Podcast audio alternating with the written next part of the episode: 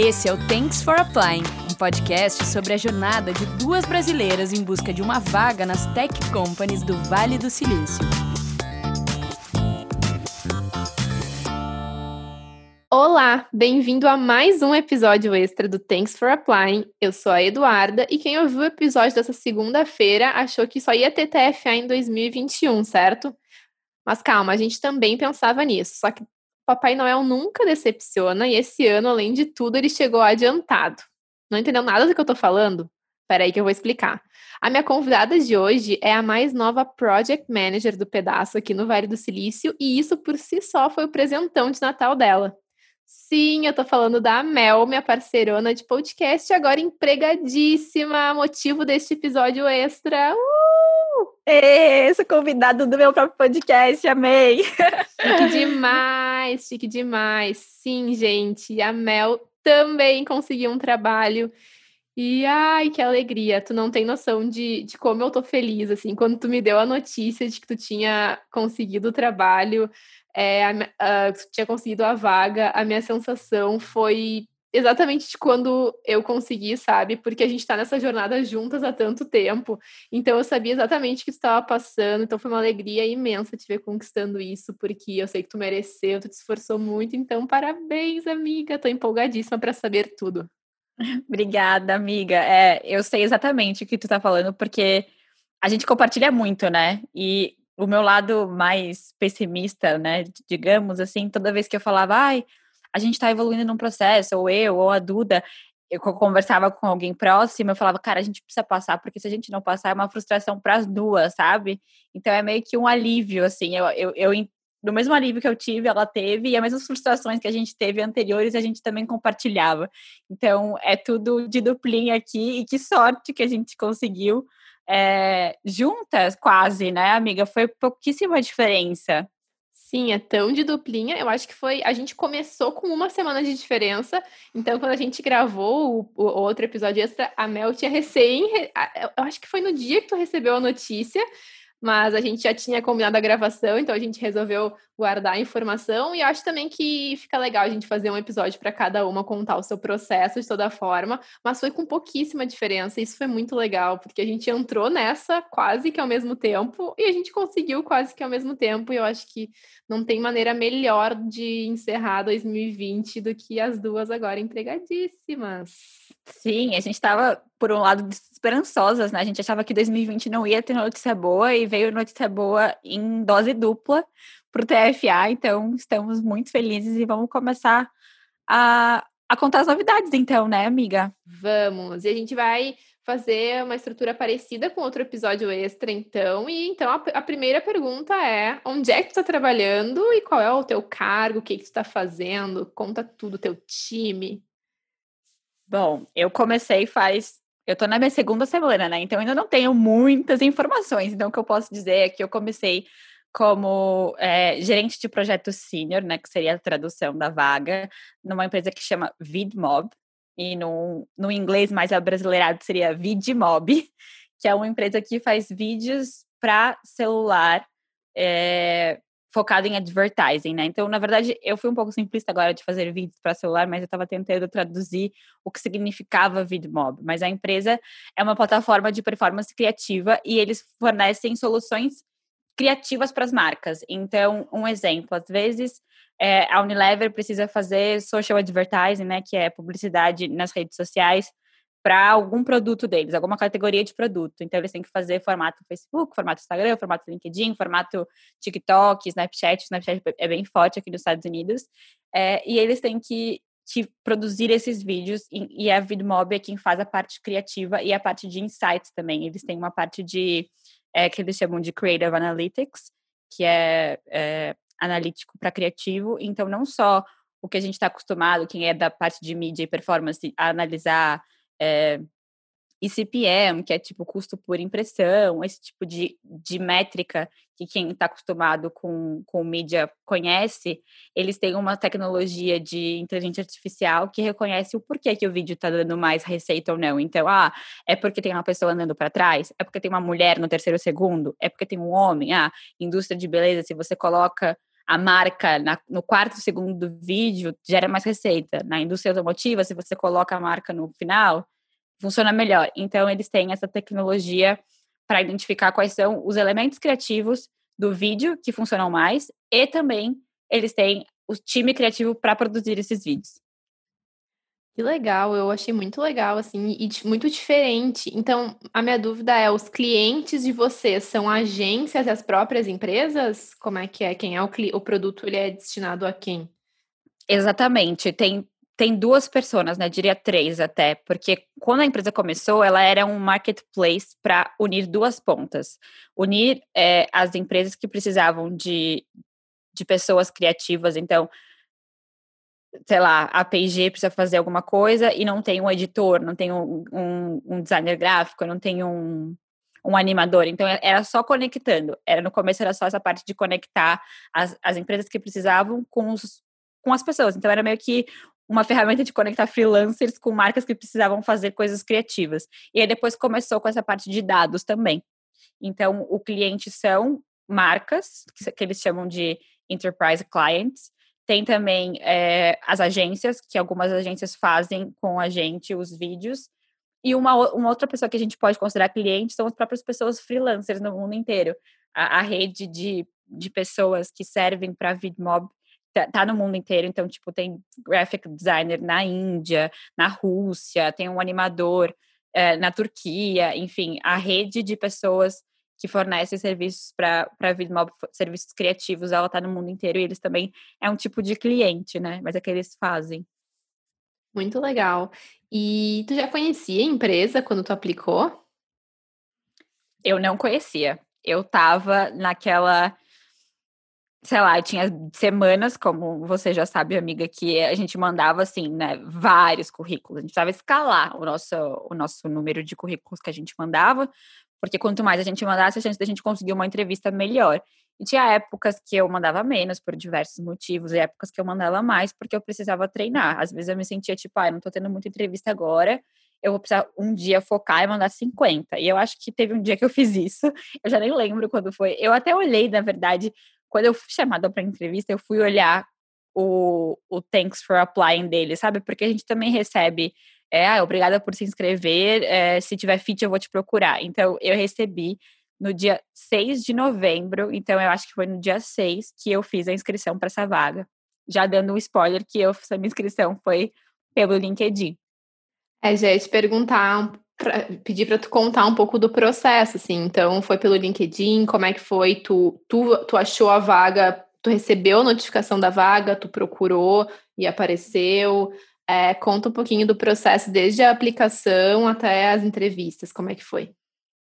É, foi pelo LinkedIn, sim. Não foi uma vaga que, que pulou o alerta para mim, mas como a gente já estava bastante tempo nesse processo de procura de vaga, o LinkedIn ele tem o algoritmo dele, ele aprende qual é o tipo de vaga que você clica e que você aplica. Então, apareceu para mim essa vaga não como um alerta, mas quando eu estava lá procurando vagas abertas apareceu. Eu não conhecia a empresa, mas era uma vaga de gerente de projetos, fazia sentido com a minha experiência. E aí eu falei, ah, vou mandar. E assim, assim como qualquer outra que eu mandei nesse dia, eu nem, nem chamou muito a minha atenção no começo. E aí, quando eu recebi o e-mail de, ah, é, eles falam interview request, né, que eles estavam pedindo uma entrevista comigo, aí que eu fui pesquisar quem que era a VidMob, o que, que eles faziam e tal, e no começo eu nem entendia muito bem essa parte de que eles conectavam o lado criativo com a parte de dados, e que aí eles se retroalimentavam nesse é, nesse flow, né, nesse processo. Então, aí eu fui pesquisar e fiz a entrevista com a RH. Aí uma coisa legal de contar é que antes de fazer a entrevista com a RH, quando eu estava pesquisando a empresa, eu pesquisei primeiro no LinkedIn, né? Eu fui lá no sobre na empresa. E aí o LinkedIn, nosso famoso amigo, que a gente tanto fala aqui desde sempre, ele te dá ferramentas é, para você impulsionar o que você está fazendo ali, né? Seja networking, seja procurando vagas. E apareceu para mim que tinha um amigo em comum, uma conexão minha, que conhecia várias pessoas naquela empresa, o Vitor. O Vitor, ele é marido de uma amiga de uma amiga. Assim, né? O mundo tem cinco pessoas e alguém sempre pode te conectar com alguém. O Victor conhecia, um, conhecia pessoas nessa empresa, porque a empresa tem operação no Brasil. Tem um escritório em São Paulo, que é bem legal. A empresa tem escritório em 10 cidades no mundo. É, são sete escritórios nos Estados Unidos é, um escritório em Israel, um escritório em Dublin, um escritório em São Paulo. E aí o Vitor conhecia o pessoal do escritório em São Paulo e ele fez a ponte comigo, falou: "Ai, eu conheço a Melissa, ela, tá, ela vai entrevistar para essa vaga, você pode dar um push para ela?" E aí o Camilo, que hoje é meu colega de trabalho, que trabalha aí no Brasil para a Vidmob, fez esse push, conversou com o pessoal, falou: "Ah, eu, eu, eu conheço a Melissa, ela, ela é uma boa indicação, só dando uma referência e tal". E eu acho que, assim, eu não sei dizer o quanto isso ajudou, mas com certeza não atrapalhou e talvez tenha me dado uma estrelinha de referral depois de já ter sido chamada para a primeira entrevista. Porque eu passei pelo robô e fui chamada sem, sem nenhum push, e aí o push veio depois. E, e aí eu fiz a primeira entrevista com a RH, passei para a Hire Manager, fiz com ela a entrevista uma semana depois, e na hora ela já falou: Ah, eu gostei de você, vou te passar para a fase de caso. E ela me passou um estudo de caso. Uh, e só em questão de timing, assim, tu aplicou é, quanto tempo foi até o RH entrar em contato contigo? É, tu falou que depois do RH demorou uma semana para hiring manager, né? Mas do dia que tu aplicou até o primeiro contato da empresa, quanto tempo levou? Foi. Eu apliquei no dia 6 de novembro, no dia 15 eu recebi o, o e-mail dele pedindo para entrevistar. Aí eu entrevistei com ele no dia sei lá, 17, que foi uma segunda-feira, se eu não me engano. E aí eu falei com a hiring manager, na verdade, na própria sexta daquela mesma semana. Não foi uma semana. E aí ela falou que tinha gostado da conversa comigo, que ia me passar para a fase de caso. Ela me passou o caso na sexta e eu tinha que entregar na segunda. E aí foi até um final de semana antes do Thanksgiving, que foi feriado aqui. É, e aí eu passei o final de semana fazendo o caso, entreguei o caso na segunda, na terça ela falou, agradeceu por ter recebido o caso, falou que o time dela ia avaliar as minhas respostas, mas que enquanto isso ela queria que eu conversasse com uma outra pessoa do time, que foi a Darcy, que hoje é minha para, ela também é, é Senior Project Manager na VidMob. Conversei com ela, ela também me deu um feedback positivo logo depois da entrevista, falando: ah, legal conversar com você, vou passar um, um feedback positivo sobre você para Jamie, que é a minha chefe, que é a Hiring Manager, a minha chefe hoje, né? E isso foi numa terça-feira pré-feriado. Aí eu já sabia que eu não ia ouvir nada no feriado, e eu tava, e eu já tinha conversado até com a Duda sobre isso, falando: ai, amiga, eu tô nervosa, porque foi o processo que eu mais avancei. É, tinha pouquíssimos, pouquíssimos processos que eu tinha passado da Hiring Manager ou do Hiring Manager. E a Duda tava super confiante desde o começo. E eu, tipo, ai meu Deus, não quero criar confiança porque eu não quero me frustrar, sabe? Eu dizia, aí... não, eu tenho certeza que essa vaga é tua. Né, mas eu tô nervosa. Eu, não, amiga, eu tô muito confiante, vai dar certo. É, a, a Duda tava, tava. Ela vinha de um momento de confiança, eu tinha acabado de passar, então eu acho que também isso ajudou bastante. E aí, então eu falei com a Darcy, sabia que eu não ia ouvir nada no feriado. E aí, na segunda-feira pós-feriado, eu tava já, tipo, atualizando meu e-mail de 5 em 5 minutos. E, tipo, desesperada, assim, meu Deus. E agora? E aí eu não tinha, também não tava com mais nenhum processo ativo. Tive algumas primeiras entrevistas durante esse processo que eu fiz, mas que acabou não dando certo. E aí, na terça, eu recebi um e-mail da Jamie, que é a minha chefe, falando que eu tinha ido super bem no caso e que eles estavam me convidando para entrevista final com a Head de Creative Operations, que é a minha área. É, e aí ela falou, ai, e eu já queria que você entrevistasse logo, porque eu quero que comece dia 7 de dezembro. Do tipo, era na terça-feira, era, sei lá, dia 30 ou dia 1 e ela já queria começar no dia 7. Quando ela falou isso para mim, eu fiquei até mais empolgada, do tipo, parece que ela tá só querendo validar e tal, né? Não parece que vai ser uma super entrevista e tal. Só que do meu outro lado tava nervosa, claro, do tipo, é o primeiro processo que eu cheguei ao final, e agora? Aí eu, isso foi na terça. Aí eu fiquei estudando de terça até sexta, só estudando para essa entrevista. É, e fiz a entrevista na sexta com ela. Então, no total, o primeiro contato foi na, no dia 15 de novembro e eu comecei a trabalhar dia 7 de dezembro, ou seja, três semanas. Nossa, foi muito rápido. E essa coisa do da última entrevista, eu lembro que eu te falava, né, Mel? Eu dizia, amiga, eu tenho certeza que é só para validar, tipo, é só para tu conhecer. E eu lembro que. Mas eu lembro que eu, comigo aconteceu parecido e eu, eu fiquei muito nervosa para a última, porque eu, eu entrevistei. Eu contei para vocês no outro episódio, e a última entrevista que eu fui fazer também era, era com uma par, não era nem com uma head. Então, e todo mundo me dizia, meu irmão me dizia, não, é só para validar, e eu não acreditava. E daí, quando aconteceu com a Mel, eu dizia o mesmo para ela, tipo, não, é só para validar, certo que você já foi escolhida. E ela dizia, ai, Não sei, amiga, não sei, mas eu tava, eu tinha certeza, assim, que, que ia rolar. E, mas me surpreendeu muito que foi super rápido mesmo o processo, né? Imagina, gente, tipo, 15 dias da, da, do primeiro. É, não, um pouquinho mais que 15 dias, né? 20 dias, digamos. 20 dias. Do primeiro contato até o. até a resposta, enfim.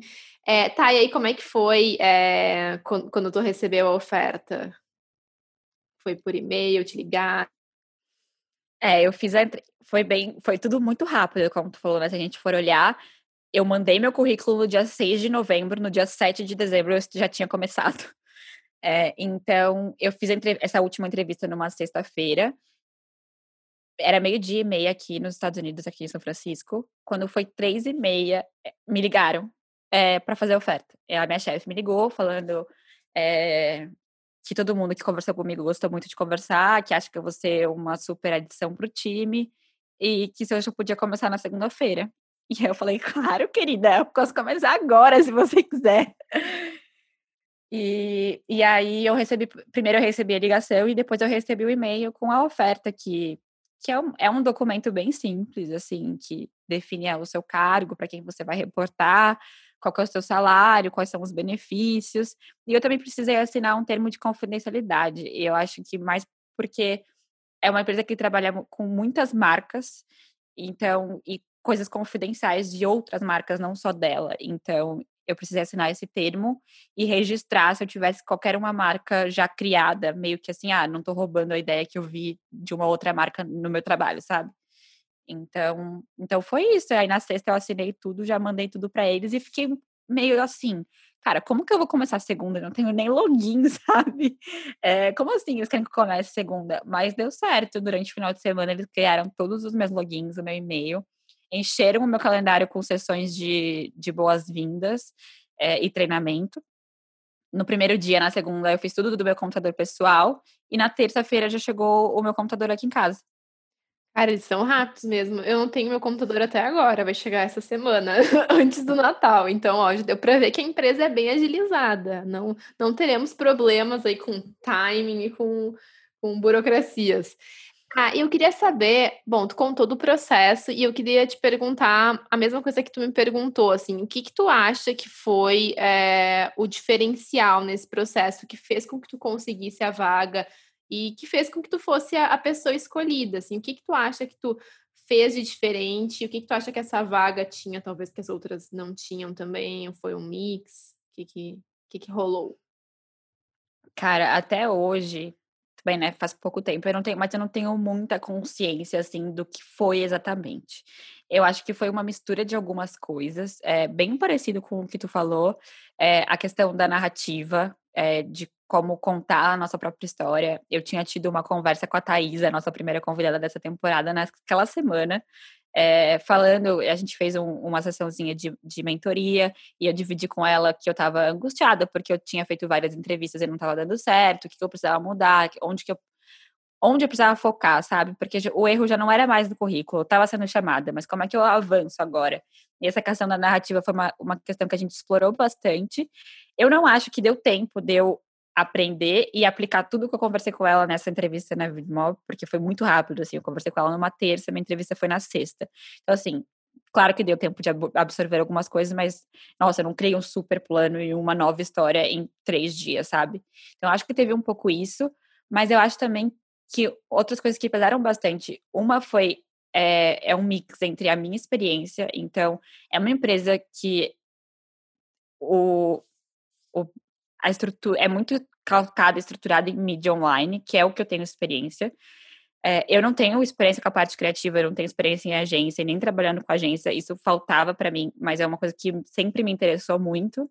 Então, acho que eu mostrei bastante interesse nisso e eu trazia essa parte de dados de performance e mídia online, que acho que era algo que eles estavam procurando. Além disso, depois que eu entrei na empresa, eu percebi que eles focam demais em diversidade, assim. Diversidade é, uma, é um valor muito forte para eles. E eu acho que isso contou, sabe? Eles queriam ter uma pessoa diferente no time. No meu primeiro dia teve um all hands, que é a reunião de time com todo mundo da empresa. e a head de, de operações criativas, que foi a, a pessoa que me entrevistou na sexta-feira, na última entrevista, ela me apresentou para o time e falou é, e, que, que queria deixar claro que mesmo contratando localmente, eles continuavam contratando global com foco em diversidade, porque naquele dia, além de mim, que era brasileira, tinha uma menina russa entrando também. Então, isso foi bem legal, assim, eu me senti bem acolhida, além do fato da empresa ter escritório no Brasil e ter brasileiros também, o que foi bem legal, porque essa galera veio falar comigo quando viu que eu era brasileira, sabe? Então, eu acho que foi isso, assim, foi um mix da minha experiência, um pouco da mudança da narrativa, mas acho que o, o peso maior foi experiência e essa questão de diversidade. Legal, isso da diversidade faz muita diferença, nossa, uh, porque a gente sempre falou aqui, né, de, do quão duro já é morar em outro país e, e ser uma minoria. Então, ser uma minoria dentro de uma empresa também acho que é uma coisa que ah, nos impactaria, né? Ser, a ser, ser as únicas, sermos as únicas. Então, com certeza, nossa, faz toda a diferença no acolhimento ter essa primeira impressão, assim, tipo, ver que o time é diverso, por vários motivos, né? Até para coisas mais bobas, assim, tipo sotaques e ai, tá, estou mais segura que, tipo, eu não sou a única estrangeira aqui, então me sinto mais confortável de falar nas reuniões, até por, sei lá, representatividade mesmo. É, então, legal, isso da narrativa, eu acho que é uma dica aí que a gente já falou no episódio extra anterior e, e estendemos aí, porque eu acho que sim, foi um diferencial, acho que para nós duas, assim, eu, claro, eu não estava lá presente a todas as entrevistas, mas eu, eu, eu sou muito defensora, assim, do poder da narrativa e de como a gente conta a nossa história. Então, invistam nisso, gente, vale a pena. Só ver, assim, que pra gente, tanto eu quanto a Mel, nossas respostas foram bem parecidas nisso, né? Então, acho que já é um sinal aí de que é, é uma coisa bem importante levada em consideração nos processos aqui. É, uma coisa também, eu acho que eu, falando por mim, eu conheço um pouco a Duda, talvez, ela, ela também sinta isso, mas a gente nunca consegue se, se avaliar da maneira que as pessoas nos avaliam, né? Então, assim, eu tenho a sensação que eu não fiz entrevistas impecáveis, sabe? Quando eu saí das entrevistas, eu não saí com a sensação de, tipo, nossa, foi animal, eu mandei muito bem, mas eu também não saí com a sensação de, nossa, que fracasso. Foi uma sensação de, sim, poderia ter ido super melhor do que foi, mas foi ok. É, então, eu acho que, assim, eu, eu tinha mais essa sensação mais por causa do inglês do, do que por conta do conteúdo das minhas respostas, sabe? Então, acho que isso não, eles não levaram em conta, porque eles estão acostumados, eles têm designers e, e creators espalhados no mundo inteiro, e isso realmente não importa. É, e uma outra coisa que eu acho que pode ter contado também, é, Duda, foi o meu desempenho no estudo de caso. Assim, eu me esforcei muito é, para fazer o, o caso. Não foi um caso que eu tive que apresentar, foi tipo uma provinha que me mandaram com seis questões e eu tinha que dar respostas. E, e ela falou assim: ah, esse estudo de caso ele vai, ele vai ser muito o que vai ser o seu dia a dia, então a gente quer ver como que você desempenha nele. E era, e assim, eu me diverti muito fazendo caso.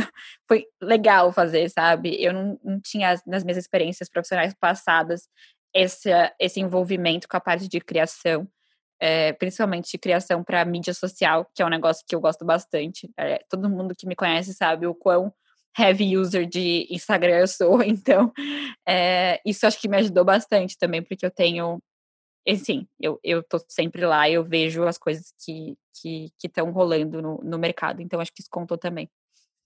Legal. É, e tá, uh, bom, depois os diferenciais. Bom, eu já perguntei, né, da oferta e tal, mas foi, como é que foi assim? Tá, foi tudo a la louca, tá? Oferta, pum, assinou na sexta-feira e na segunda-feira já começou.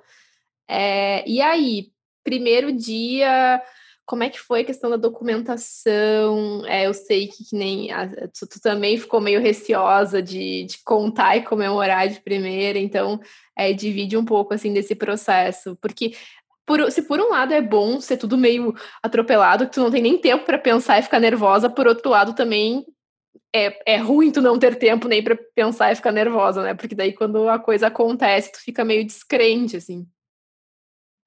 Nossa, Guria, foi bem isso. Eu, quando eu recebi a oferta, eu tava no telefone com uma amiga do Brasil. É, no telefone não, no, eu tava no Zoom com ela, e aí tocou meu celular, eu atendi, e aí eu não coloquei no mudo. Então, teoricamente, junto comigo, ela foi a primeira pessoa a saber.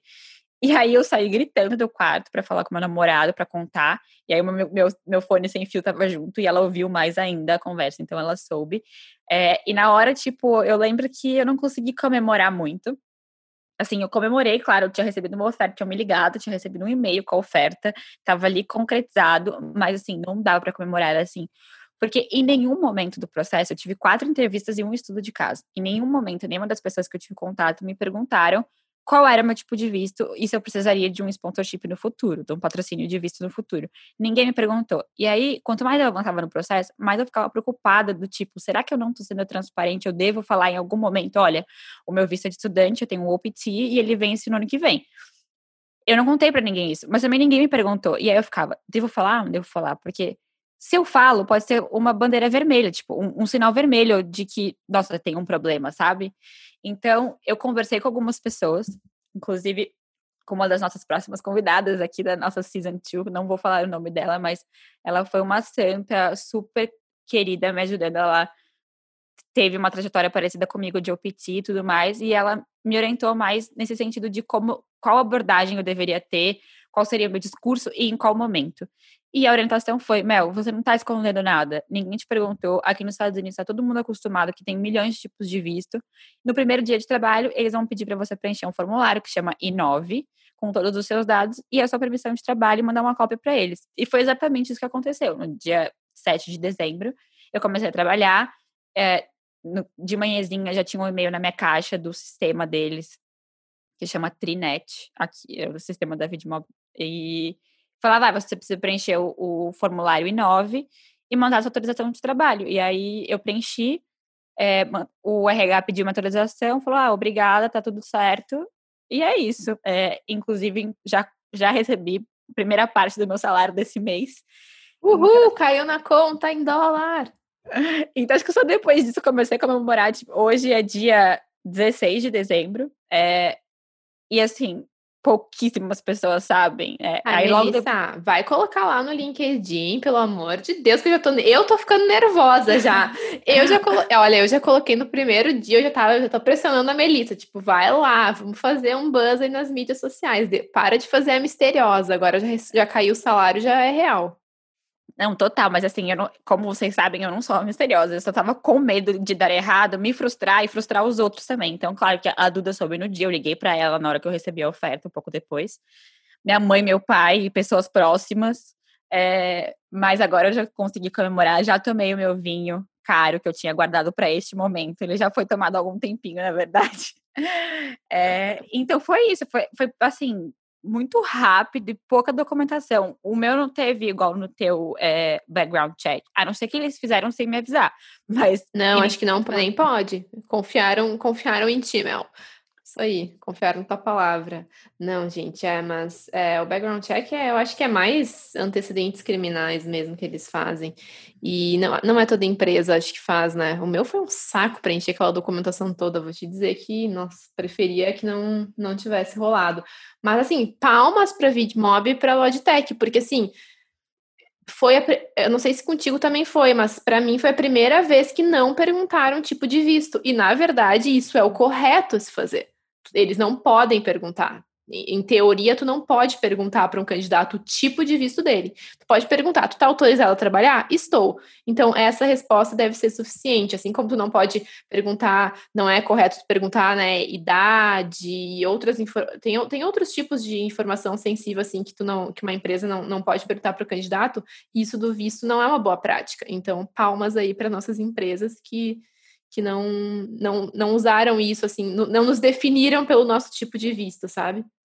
Não, é verdade, Guria. Eu até tava com medo de não estar tá sendo transparente, e aí, durante o processo, quanto mais eu fui avançando, eu voltei lá na vaga no LinkedIn e simulei uma segunda inscrição para ver o que, que, eles tinham perguntado, porque eu já não lembrava, obviamente. Foi uma, uma, inscrição que eu fiz assim, né, meio que, ah, tenho mais uma vaga aqui que faz sentido, vou fazer.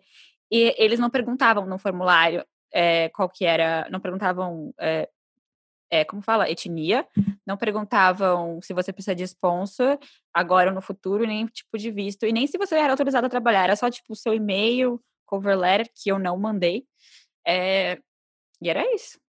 Ah, e uma, uma pergunta tu mandou, como é que foi assim a questão, tu mandou thank you note para todo mundo que te entrevistou, como é que foi essas questões das etiquetas aqui que a gente tanto falou e aprendeu ao longo da, da temporada? Guria, eu mandei. Eu mandei assim, não querendo mandar, mas eu mandei falando assim, eu vou seguir a ética, já que tá dando certo, vou seguir. Assim, a primeira do RH eu mandei o agradecimento. A segunda, que foi com a minha hair manager, como ela já na hora falou que eu tinha passado por a fase de estudo de caso, ela mandou o estudo de caso e aí, para agradecer o estudo de caso, eu meio que já agradeci pelo tempo também, então foi um pouco menos forçado. Todas as outras duas que eu fiz, que foi com a minha par e com a head da área, eu mandei. E aí, tipo, eu fiquei meio assim, será que eu mando? Será que eu não mando? E eu resolvi pecar pelo excesso. É, foi, eu me senti meio puxa-saco, mas eu mandei. É, e, e foi. Eu mandei para todo mundo. No, as quatro entrevistas que eu fiz, eu mandei, eu mandei thank you note. É muito isso. É sempre melhor pecar pelo excesso, não é mesmo? Boa. É, bom, chegando mais para o final do nosso episódio para fechar, é bom, é tua, como tu falou, tua segunda semana agora de trabalho, né? É, mas eu queria saber, assim, um pouco sobre as tuas percepções até agora, sobre o time, como é que foram os primeiros dias. A gente sabe que esses primeiros dias são mais, tipo, ah, onboarding e tal, mas quais foram as tuas primeiras percepções da empresa, da cultura, dos teus colegas? Ai, é difícil, né? Agora, nessas primeiras semanas, a gente ainda tá meio que montando uma percepção. E a gente, como tu falou, eu tô em, se em semana de, de onboarding, que é que seria tipo semana a semana de boas-vindas e assistindo reuniões para entender, ter contexto da empresa e dos projetos e fazendo treinamentos, tanto online, é, ao vivo, quanto treinamentos que eles fizeram a gravação e eu tenho que assistir. E assim, o que eu tô sentindo é que o dia a dia vai ser bem divertido, porque o time é essencialmente com pessoas muito criativas, assim, sabe? Não tô me chamando de, nossa, como a Melissa é criativa. Mas eu acho, sim, que eu tenho esse lado um pouco mais. Seria uma skill que eu colocaria no meu currículo, sabe? É, um, um, esse lado, eu tenho esse lado um pouco mais, não desenvolvido, mas assim, aguçado, eu diria. Eu acho que foi uma das coisas que chamou a atenção deles também. E a galera é muito divertida. Eu vejo uns treinamentos, às vezes, que é recording, que é gravação, e eu dou risada junto com as pessoas às vezes eu não sei mais se eu tô num treinamento live, se eu tô num treinamento que não é. Às vezes eu quero voltar e é live, às vezes eu quero, tipo, fazer pergunta e é gravação. Então, por enquanto eu ainda tô sentindo, mas eu acho que o time é uma galera muito bom de estar tá perto, assim, sabe? A galera é uma galera muito gente boa. É, hoje teve a, o que eles chamam de Holiday Party, que é a festa de final de ano, e eles fizeram uma agenda para um evento que foi bem legal, no final das contas, estava bem com expectativa baixa, porque faz final de ano no Zoom, né, gente? Tipo, o que, que vai ser? E, e você pode ver um pouco o lado mais pessoal das pessoas. As pessoas falaram as coisas pelas quais elas eram gratas, é, mostrou vários, tipo, fotos e vídeos do time ao longo do ano. Então, é uma empresa que faz vídeo. Então, é uma empresa que, tipo, na festa de final de ano, tinha, teve vários vídeos das pessoas nas suas próprias casas. Inclusive, eu vou ter que fazer um, um vídeo de introdução, que eles chamam, tipo, todo novo funcionário, né? Tem que, como é uma empresa de vídeo, tem que fazer um vídeo se, se apresentando. Eu já tô, assim, como eu diria para minha, pra minha antiga chefe, se ela estiver ouvindo isso, ela vai dar risada. Eu já tô com o cu na mão, porque vocês sabem que eu não apareço nos vídeos, né? Quando a gente precisa fazer vídeo no Instagram, minha amiga Eduarda, que põe essa carinha linda dela. É, eu que tenho que ir lá passar vergonha, né, Melissa? Vamos trabalhar isso aí. Agora tá numa empresa de vídeo? Não, não, não. Agora não vai ter desculpa eu preciso desenvolver essa, essa minha skill, que essa, essa skill aí eu realmente não tenho. essa eu preciso desenvolver. E aí, enfim, foi bem legal. Deu, tipo, foram quatro horas de Zoom online, que deu pra, tipo, o tempo passou super rápido, sabe? Foi bem legal. Então, eu tô bem animada a isso. Uma outra expectativa, assim, que eu tenho é. Aliás, não expectativa, mas dos desafios dessas percepções das, dessa primeira semana é que tem a questão de estar tá, é, remota, né? E como o headquarter, a matriz é em Nova York, muitas das minhas reuniões e projetos, a galera tá tudo lá, então tá na outra costa, que é três horas para frente, então eu tenho reuniões super cedo. É, o que não é um problema, assim, gente, eu queria trabalhar, sabe? Então, assim, quer me contratar para trabalhar por fuso da China? Bora, sabe? É, mas, claro, que de manhã, quando eu acordo super cedo, isso eu já tô toda horrorosa no Zoom não dá tempo de se arrumar. E tem, e tem também, tipo, não conhecer as pessoas pessoalmente, né? Eu acho que isso muda um pouco no, no processo de onboarding. Talvez as coisas fiquem mais demoradas para você pegar o pacing, o, o tempo. É, o tempo de adaptação seja maior porque você está longe das pessoas. Acho que a gente falou um pouco isso, né, no, no outro episódio extra. Então, acho que foi tudo isso que eu senti nessas, nesses seis dias, sete dias de trabalho. Ai, coisa boa. E, e agora, final de ano também, né? Já tá um clima, acho que meio ah, tá, já acabou.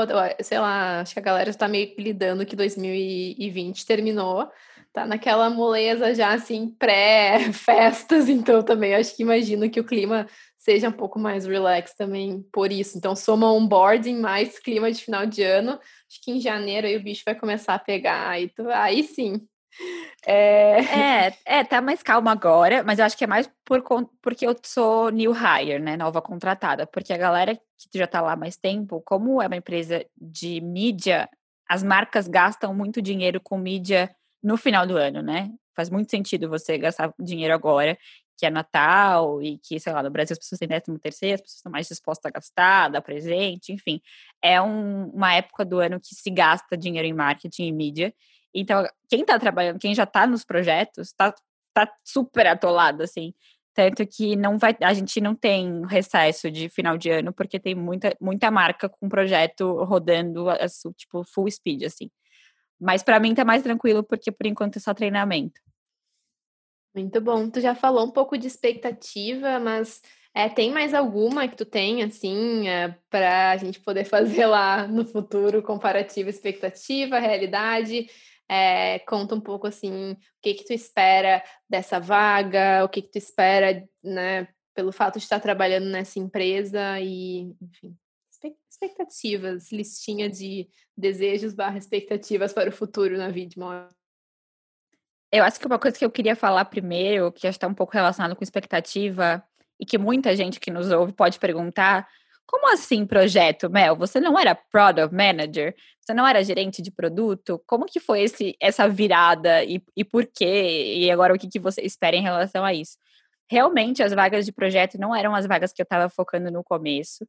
É, a minha posição na Queen Street, que foi onde eu trabalhei quase seis anos, era projeto slash produto, porque é projeto barra produto, porque era uma empresa super pequena que não tinha, é, não tinha espaço para ter duas pessoas fazendo produto e projeto, então eu fazia meio que as duas coisas. Então, quando eu conto a minha história, ela é essa história para as pessoas. Eu tenho background de produto, trabalhando com é, pessoas que desenvolvem produtos de tecnologia, assim como eu sei gerenciar um projeto, porque eu também fazia isso é, no meu trabalho. Mas, quando eu vim para os Estados Unidos, eu queria focar mais na parte de produto. Eu realmente queria ter mais experiência em produto e focar a minha carreira nisso. Só que, como vocês sabem, não foi nada fácil. Foi nada fácil conseguir as entrevistas, não foi nada fácil passar. Então, eu tive que ampliar o meu leque de acordo com a minha experiência e ser um pouco inteligente onde eu podia aplicar o que eu sabia fazer. Eu estava mandando currículo até para, tipo, gerente de mídias digitais, que são coisas que eu nem tenho experiência, mas que eu tenho uma certa familiaridade, sabe? É, então, sim, a vaga não é de produto, a vaga é de projeto. Tem é, a, a, a, empresa tem um produto digital, né? Ela tem um, um, um, software que é que faz toda a parte de analytics dos, dos criativos. Então eu vou eu vou ser usuária do próprio produto da empresa. Então não é que vai estar totalmente descolado, sabe? E eu não acho que seja assim um caminho impossível eu talvez migrar de projeto para produto, mas não sei se eu quero, porque pelo que eu tô vendo, vai ser muito mais legal e divertido trabalhar direto com as marcas, que era algo, algo que eu nunca, nunca fiz na minha carreira. Eu sempre trabalhei em B2B, né? Então, com outras empresas. Então, meu, meus clientes eram outras empresas. Agora, claro, vão ser marcas, empresas, mas é muito mais próximo do consumidor, sabe? Ter acesso e contato diariamente com marcas de coisas que eu consumo e que eu vejo realmente acontecer é uma coisa que me deixa bem animada. Eu gosto bastante de, sei lá, tá no Instagram rolando os stories e ver um vídeo que foi feito pela VidMob, ou ver um vídeo que não foi feito e, e gostar e trazer insights para o que eu tô fazendo, sabe? Então, isso eu tô bem animada, é uma expectativa alta. Eu espero não ficar cansada de rede social, de tanto trabalhar com isso. Então, essa é uma outra expectativa. E bem animada de estar mais envolvida na parte criativa, isso acho que sempre faltou pro meu background. Então, isso é uma coisa que eu tô animada. Vamos ver como vai ser, né? Porque eu tô animada em estar envolvida, mas eu não sei o quão envolvido vai ser. Porque o gerente de projeto, ele mais equilibra as bandejas do que cria algo, sabe? Então, vamos ver quanto de espaço eu vou ter nesse processo. Ai, que empolgante. Que boa maneira de fechar 2020. Agora sim, é, foi um ano difícil, mas nossa, fechamos com chave de ouro cravejada com diamantes, né? Porque Sim. só ouro é muito pouco. É, e, eu, bom, agora sim, oficialmente, né? A gente se vê no ano que vem para finalizar a nossa segunda temporada e reforçando o que a Mel falou no outro episódio, sim, a gente vai ter uma terceira temporada fiquem ligados, né? Não, não se preocupem, a gente não vai abandonar e esquecer vocês. E eu acho que agora a gente vai ter bastante conteúdo novo e diferente, agora de uma outra perspectiva, né, Mel? Com certeza. A gente sempre falava, nossa, a gente tá super animada para compartilhar como vai ser, e agora já é. Então, assim, estamos criando conteúdo para isso. E eu acho que vai ser sensacional a gente ter uma troca também nesse sentido, são duas pessoas em times de, de produto, querendo ou não, né? Produto digital, trabalhando de formas completamente diferentes e que, quem sabe, de alguma forma conversam, né?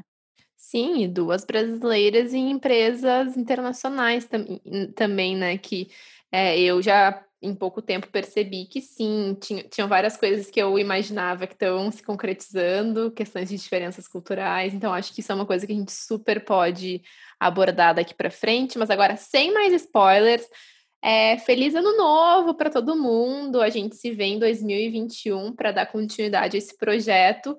E, Mel, estou muito feliz por você. Yay, obrigada, obrigada, amiga. E feliz ano novo para todo mundo. Eu sei que esse ano foi um ano difícil. É, 2021 não vai ser mais fácil, vai ser tão difícil quanto, mas a gente está aqui. É, eu acho que é isso. Obrigada para quem chegou até aqui nesse episódio, obrigada para quem chegou até aqui no podcast. É, obrigada e feliz ano novo. Tchau, tchau. Tchau.